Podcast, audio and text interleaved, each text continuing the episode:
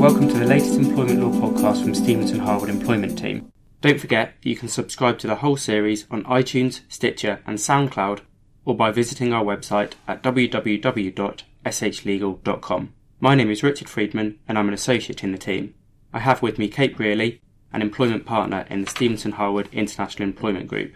This podcast is a first in a mini series on employee competition, which coincides with the publication of the new edition of Kate's book, Employment Covenant and Confidential Information Law, Practice and Technique, co written and co edited with Selwyn Bloch QC of Littleton Chambers, which will be released very shortly. Today, we will discuss some key practical steps employers can take at the start of an employment relationship to protect their business during employment, including the following issues. Firstly, the key considerations at the start of the employment relationship regarding potential future competition. Secondly, some important contractual terms restricting competitive activity during employment or preparatory steps for competitive activity. And finally, practical tips on these matters. Kate, as lawyers, we are frequently asked by clients what they can do about an employee who they believe is competing, or more often than not, planning to compete in the future. This is something that all employers hope will not happen, but is something that should be considered at the outset of an employment relationship. Could you start by explaining why potential issues should be at the forefront of an employer's mind when hiring a new employee? Thanks, Richard. Unfortunately, competitive activity from employees is something that many employers do face at some point. There are steps that can be taken when the competitive activity comes to light, but nothing replaces a carefully considered and drafted employment contract. When an employer is considering a new hire, they should think carefully about what the role will encompass and as a result, how that employee may be able to damage the business should they compete in the future. Once the employer has identified how the business may be damaged, then they will be best placed to incorporate protection into the employment contract at the time the employment commences. Thanks, Kate. Whilst those concerns won't be at the forefront of most people's minds when they are making a new hire, Presumably, if they don't consider the possible issues at that stage, then by the time the employee engages in any competitive activity, or they become aware of the employee planning to engage in competitive activity, it might be too late? Exactly, Richard.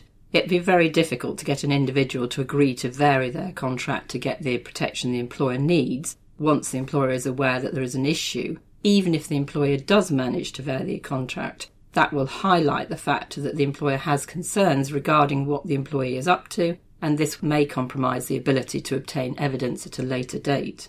So, specifically, what are some of the key points that an employer should think about in relation to competitive activity at the outset of an employment relationship? There are a range of terms that should be considered. Some of those will be specific to the role and business in question, some of them are more general. The more general ones particularly fall into three categories. First of all, terms that apply during the employment relationship. Secondly, those that relate to how the employment relationship can be terminated. And thirdly, post termination restrictive covenants. Post termination restrictive covenants are, uh, as I'm sure you'll appreciate, a subject al- almost in themselves, and we'll deal with those in a separate podcast. So, returning to the more general terms, First of all, we need to identify what level of commitment is expected from the employee in terms of working hours and also what outside business interests the employer is willing for the individual to hold at the same time as the employment. Secondly, and most importantly, codifying the implied term of the duty of good faith and fidelity, which is a term implied into all contracts of employment. Next, in relation to confidential information, what confidential information will the employee have access to and how could that be misused by the employee to compete with the employer. So, a term relating to confidential information is critically important. And if the employee does engage in competitive activity during employment, what does the business want to be able to do to protect its interests? Would, for example, putting the employee on garden leave and out of the market be appropriate? Or would you perhaps want to retain the employee in the business but doing other activities? So it's clear that there are plenty of things for an employer to consider on this front, even before the employment has commenced. It's likely that employers won't know all the answers to the questions you've outlined above. So, when preparing the contract, it's important to not only include the protection required, but also the flexibility to adapt to different circumstances. Whilst what specifically should be included in, in, a contract of employment will depend on the role and business in question, there are some clauses that should be included in the large majority of employment contracts to protect the business from competing activity during the employment. Your book covers each of these in significant detail, but we are going to discuss some practical elements of a few of these today. Firstly, all contracts should contain provisions relating to working hours and outside interests. How can an employer use such provisions to help protect their business? As you say, Richard, contracts should include provisions relating to working hours, and employers can use a clause relating to outside interest alongside the working hours clause to protect their business. These clauses will also interlink with provisions relating to the employee's duties. A working hours provision, as the name suggests, sets out when an employee will be required to work. This can just be a set period of time, for example, in more junior contracts, 9 to 5, Monday to Friday, or can be drafted to cover any additional time that an employee's duties may require them to work. During those contracted hours which have been identified, the employee must work exclusively for the employer. However, such a clause can do more than simply detail when the employer should be working. Alongside a working hours clause, consider what business activities the employer would be happy for the employee to be engaging in. For example, it may be that the other business interests are permitted, or that other business interests are only permitted with the consent of the employer. Where the consent of the employer has been given, the clause, particularly for senior employees, should always provide that the consent may be withdrawn in certain circumstances. Thanks, Kate. Whilst all contracts of employment have implied duties of good faith and fidelity, you mentioned earlier that consideration should be given to codifying these duties in the contract of employment. What you have said in relation to working hours and outside interests goes some way to doing this, but how else could an employer codify the implied duty of fidelity to help protect itself against competitive activity? Also, if these duties are already implied, what is the benefit in expressing them in the employment contract? The key benefit, Richard, is that implied terms are by their nature imprecise and there is uncertainty as to their scope. This increases the likelihood of an argument over whether a certain activity is in breach of an implied term or is not. The implied duty of fidelity can extend to prohibit a range of activities, such as disrupting the employer's business, soliciting clients or customers, or even requiring the employee to disclose their own or colleagues' wrongdoing. However, what the implied duty of fidelity will prohibit will depend on the individual employment relationship. A simple and practical way to reduce such uncertainty is to record and even extend the obligations included within the duty of fidelity in the contract of employment. There are a number of ways in which an employer can do this, and this is something, as you say, that we look at in significant detail in the book. But just by way of an example, express provisions that an employer may want to include, and we would advise they do so, is firstly a general obligation to act in the best interest of the employer and to promote the employer's business, and importantly, not to do anything to damage that business. That negative expression of the term is important. Secondly, a requirement to disclose certain information to the employer relating to, for example, approaches made by competitors to poach the employee or his colleagues, or information related to competitive activity which is being undertaken or being planned by colleagues or the employee himself. A duty not to solicit other employees to join a competitor might also be included. Also, a duty not to use the employer's property including the employer's confidential information. Thanks, Kate. When you talk about property, do you mean an employer's physical property or intellectual property? And also, you've mentioned specifically confidential information. It's not difficult to see how all three of these types of property could be used by an employee to compete with the employer's business. That's right, Richard. An employer should therefore look at including protection in respect of each of these types of property. Physical property tends to be less of an issue. More important issues are the intangible property and the confidential information of the employer. So, broadly speaking, during the employment, an employer can protect most kinds of property and information.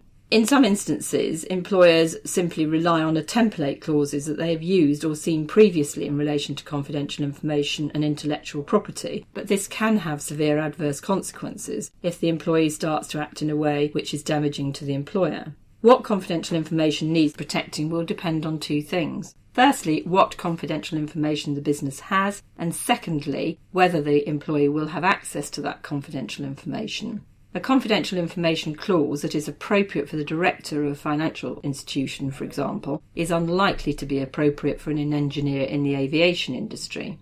At the outset of employment, therefore, what the employer should do is think about what information would be available to the employee and damage him if used by him in a competitive activity if it was disclosed, Whilst there will be some types of information, such as client lists, fee structures, or research activities, that need to be included in the large majority of confidential information provisions, the employer should think about and include those types of information that are specific to his business. Also, make sure that the clause clearly state that its breadth is not limited to the types of information expressly referred to.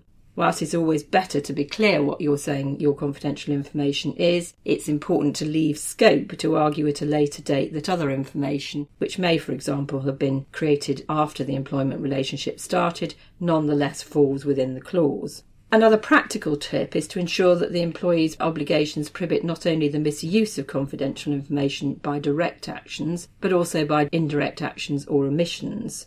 Similarly, to say that a breach will occur if the employee facilitates the use or misuse of the confidential information. Finally, remember to include provisions requiring the return of property and confidential information on request and always on termination of employment, or where there is a garden leave provision in the contract that might be exercised when that provision is exercised. Intellectual property is, of course, a whole topic in itself, it is something that every employer should consider whether they have intellectual property which should be protected and an appropriate clause should be included. We're fortunate at Stephenson Harwood to have an eminent intellectual property team, and we work with them regularly to tailor intellectual property clauses to the appropriate circumstances of the employment relationship.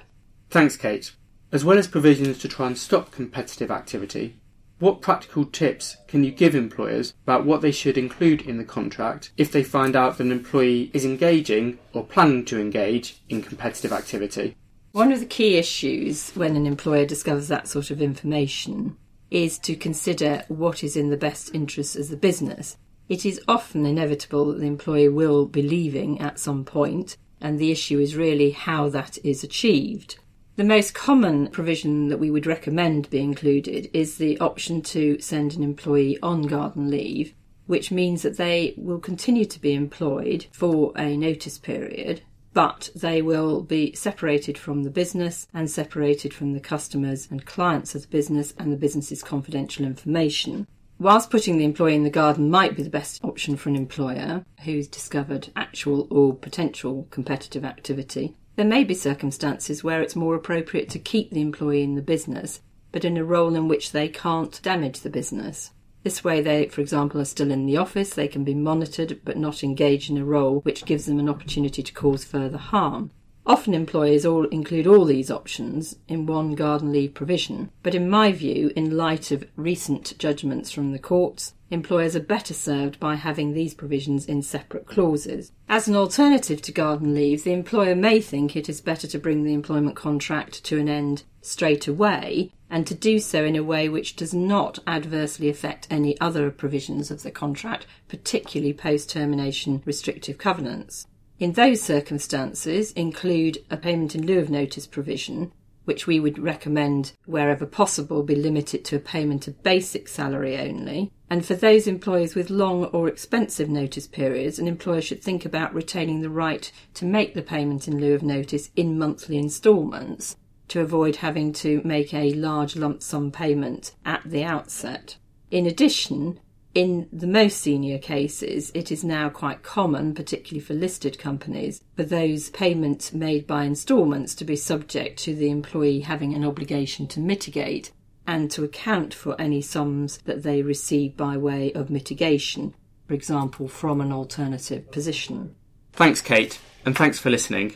Our next podcast in this mini series will focus on the preparation of post termination restrictions. Don't forget that you can listen again and subscribe to the whole series on iTunes, Stitcher, and SoundCloud, or by visiting the Stephenson Harwood website.